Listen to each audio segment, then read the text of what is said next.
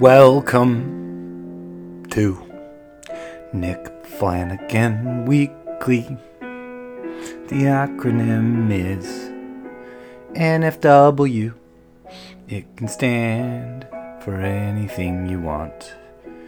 Normal face world, Nike Frank, well, Norn, Narnia feels wonderful. Nell will fail. That was what the studio said when the movie Nell came out, but Jodie Foster proved them wrong. Hi, I'm Nick. I'm your host. I'm the host of this podcast. Thank you for listening. Always appreciated. Feel free to tell a friend if you enjoy the podcast. That's all I ask. That and so much more. Feeling pretty good. Feeling pretty good. Sipping, sipping that tea. Not sipping lean. Not my style. I'm a very sedate boy these days. I go to I go to groups. I go to therapists. I go to psychiatrists. I read about ADHD. I party a few times a month. I think about Noel Coward. You guys ever listen to Noel Coward? That's how much of an old guy I am at heart. I'm like, oh, just a night in the living room listening to the songs of Noel Coward would just be delightful. Meanwhile, right now there's a 38 year old, you know, DJing until 9 a.m. in the morning. But not this 38 year old. Not this year, at least. Who knows? Things can change. Like I said yesterday, I sleep in so much. And uh, really, my hours right now are fine if I were a late night DJ. The question is, what would happen if I were DJing late at night? Somebody would say, hey man, I got ketamine. And I'd say, well, I'm sad and I don't know why, so let me try it. Next thing you know, I'm in a K hole with no one around me. And my poor mother sees me at 3 in the afternoon, lying in my bed, screaming at the cat. That's not a good life. If you have any questions or comments, please write Flanagan. Don't. If you have any questions or pod. If you have any questions or comments for the podcast, please write weaklypodcast at gmail.com. W E A K L Y podcast at gmail.com. This is still a fresh podcast, four days a week. I can use your feedback and your ideas, and I will incorporate them. I've already got some fun ideas going on. I'm thinking next week I might try to get a theme song going. We'll see if I can work that out. Definitely an outro. Intros and outros coming your way. I'll keep working on the audio. What can I say? Yesterday was the holiday in Canada. You know what that means? No mail. No cis white mail. But no mail of any other kind. It doesn't arrive on a holiday. That's a fact we'll never be able to get around in life. The mail don't come if it's a special day. Not even not even from Santa himself on Christmas does the mail arrive. Sure would be convenient if Santa was also a postal deliverer. He'd bring you mail on Christmas Eve and day. Even on Christmas Day. Had a great talk with Dina um, Jackson, host of the Ego podcast, uh, yesterday. It was not a televised or taped talk. It was just a get together at my favorite coffee shop, Russell and Still on Bloor Street. And uh, we just talked about lots of things. Talked a lot about trauma, where it exists in the body, how we hold it. I'll give you a hint we don't hold it in our hands like a bag of money. We hold it as tension, uh, apparently. And uh, now it kind of blends in well with what I wanted to talk about today, which was uh, Twitter user Flangeline, who is a nice supporter of this podcast. Thank you, Flangeline, for all the help and support. Kind words. Same to you, Claire. I have some people who are very uh, kind about it, and I appreciate that. She asked about lucid dreaming and if I've ever done that. I don't know. That's really hard to say. I've certainly never uh, done what I've heard one is supposed to do, which is write the intent of your dreams and then dream those dreams.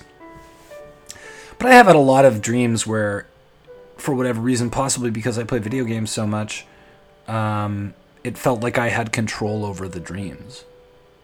Um, in fact, last night I had a dream like that where I. I saw like a movie with Bruce Willis and I posted an in joke that sounded insulting on Reddit I had a dream with Reddit yesterday about Bruce Willis. And when I looked up, he was actually sitting across from me and said, Hey man, what the hell? Why, why do you have to tweet something negative? Write something negative about me. And we started having conversation. I explained that it wasn't um, meant to be negative. And we wound up partying, and he was uh, quite a handful. Look, I, I mean, I'm stopping it short because uh, nobody wants to hear a dream described in depth unless you're Sigmund Freud. But there were moments in the dream where I felt like I was making choices. Just was to hit up Wikipedia.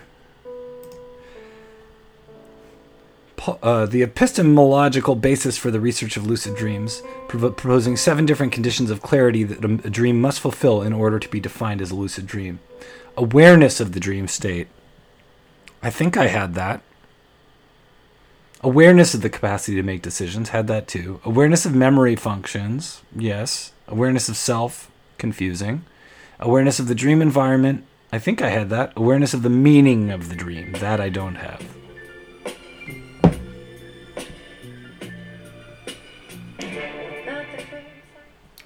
Awareness of concentration and focus, the subjective clarity of that state. I don't know. Why don't you just tell me what your lucid dreams are like, and I'll let you know if mine ever reached that status, because this definition does not really tell me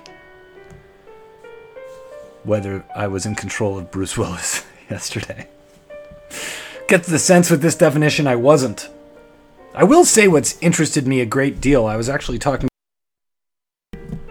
I was actually talking about it with Dina um, earlier today and I may have brought this up on an earlier podcast, but I've actually currently been seeing a psychiatrist uh, who spoke at a group I'm in about uh, dreaming, and that dreaming is. Uh, it was actually a neuro- neurological expert who who was talking, who came with the psychiatrist who brought this up, but that dreaming is the processing of traumas, big and small.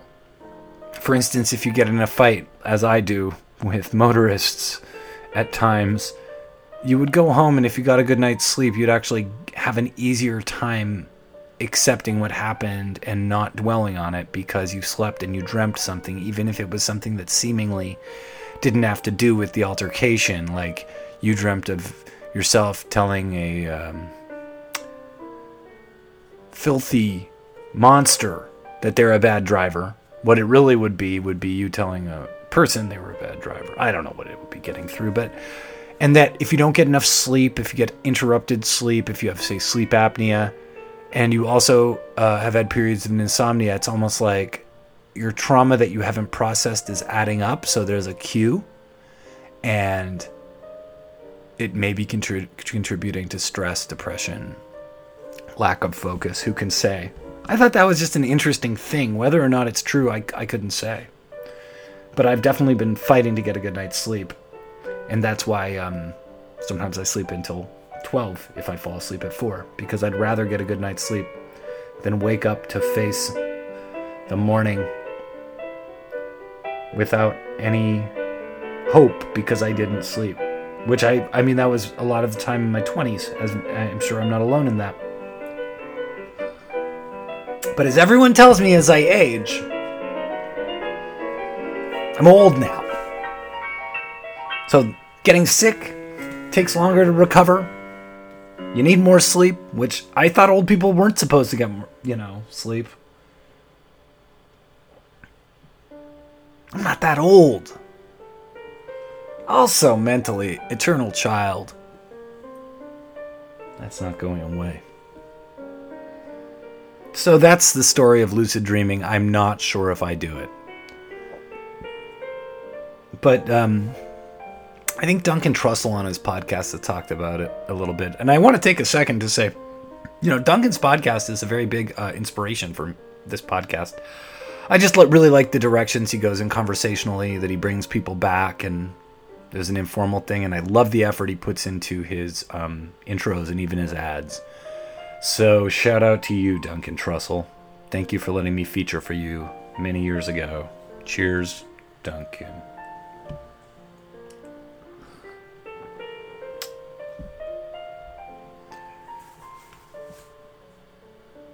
55% of a pooled sample of 24,282 people claim to have experienced lucid dreams at least once or more in their lifetime. I'll tell you one dream I had that's really kept me going over the years. And this is a short dream, so it won't get too dull in the description. I dreamed that I was holding a baby. And it was the purest moment probably I've ever experienced even though it was in a dream. And there was knowledge I had internally in my soul of heart, heart and soul that the baby was me. That I was holding myself as a baby. And it's this strange vision that I don't fully know the meaning of that has gotten me through many a moment. Does it mean I'm a narcissist? No. Does it mean I'm a narc? No. Does it mean I'm afraid of babies? Hell no. It means I love babies. I'm so sick of these racist, fascist people. Doing a total conversational 180 here because I'm trying to jam in some discussion that I feel like I need to. I saw Jordan Peterson, noted Canadian thinker, opportunist, guy who's lost the plot. He had his fan base turn on him the other day. Jordan Peterson tweeted something about how he thinks uh, if Kavanaugh gets in, which he did, to the Supreme Court, Brett Kavanaugh, the judge boy, uh, that uh, the, Patrick Bateman of judges, big fan of Huey Lewis and the News, Brett Kavanaugh. Jordan Peterson said that if he does win, he should withdraw because his presence on uh, the Supreme Court would provide ammo for the left. But it didn't matter that he had reasoning behind this. His fan base saw it as a complete betrayal, at least a portion of them. At least a portion of like Nazi types that he attracts and super hardline people. Which is a complete subsection of people nowadays, are just immovable, stubborn people who believe in ideologies over essentially compromising so we can continue as a society that works.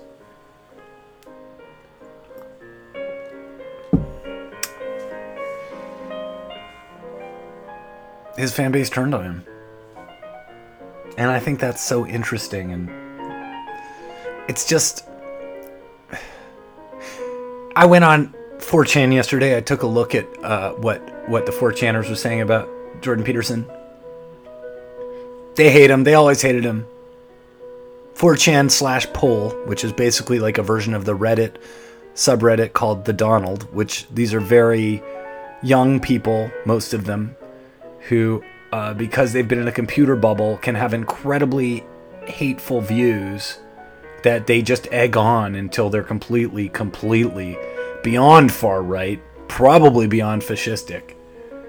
Not very applicable to real life, but these guys don't really live in real life. They live on the internet. These guys posted like some picture of Jordan Peterson's daughter. Uh, they called her names. They said that he was an agent of Judaism.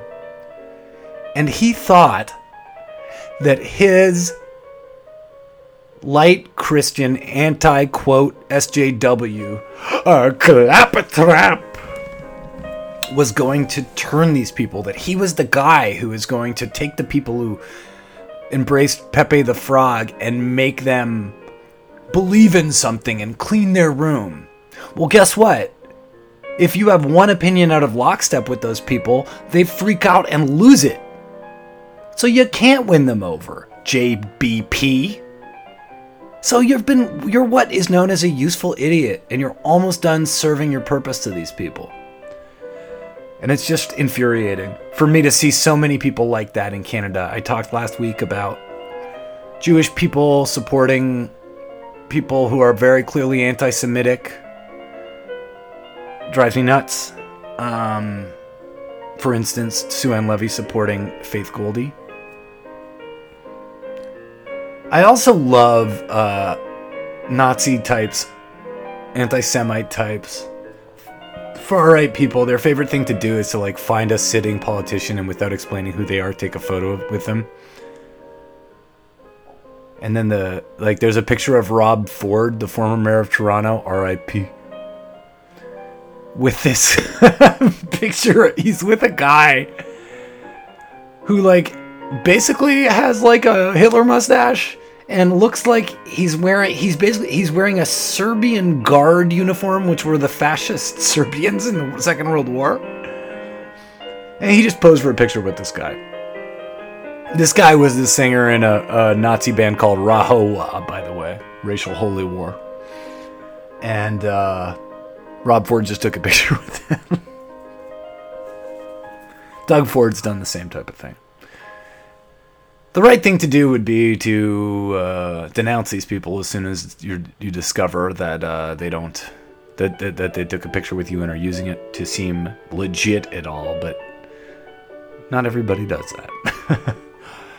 Probably because Trump thinks there's bad people on both sides, on both sides, on both sides, on both sides, on both sides, on both sides, on both sides, on both sides, on both sides. My favorite YouTubers are the people uh, who truly debunk the so called intellectual dark web. And I'm not really talking about the people who are sort of emotion driven, which I, I kind of view Chapo Trap House to be so close to comedy that when they make fun of that stuff, it sort of detaches from fact sometimes and goes into like fun hyperbole same with even the majority report with Sam Seder, which they really focus on those guys. Their takedowns are often funny, but sometimes a little lacking in uh, point by point picking apart, which I think is the way to truly refute that. And if you want to hear people who really lay a lot of those people, the the argument of people like Ben Shapiro or, or even Dave Rubin to rest, uh, check out the YouTubers and Jordan Peterson for that matter. Check out ContraPoints. That's the best person to start with. ContraPoints, Natalie Wynn is just awesome. So check out ContraPoints. And I've been watching videos by this German guy named Three Arrows, and, and those are really good too. Um, and Black Goat 666, which is a local Canadian guy who, who did a really good takedown of, of Jordan Peterson. Anyway, I've got to go. That's my concern right now. I know the climate is going to wipe away the culture war, and when we melt, no one's going to care about normies versus uh, alt right or whatever. But for now, uh, this is my concern. I promise to be funny soon. Soon enough. Come see me this Sunday at the Transact with Al Senior and Kurt Newman former guest on the podcast. Feel free to check out my album White Privilege at nickflanagan.bandcamp.com. Look up this podcast name. You can find us on Instagram, YouTube, Twitter. You've been listening to Nick Flanagan Weekly. Tell a friend.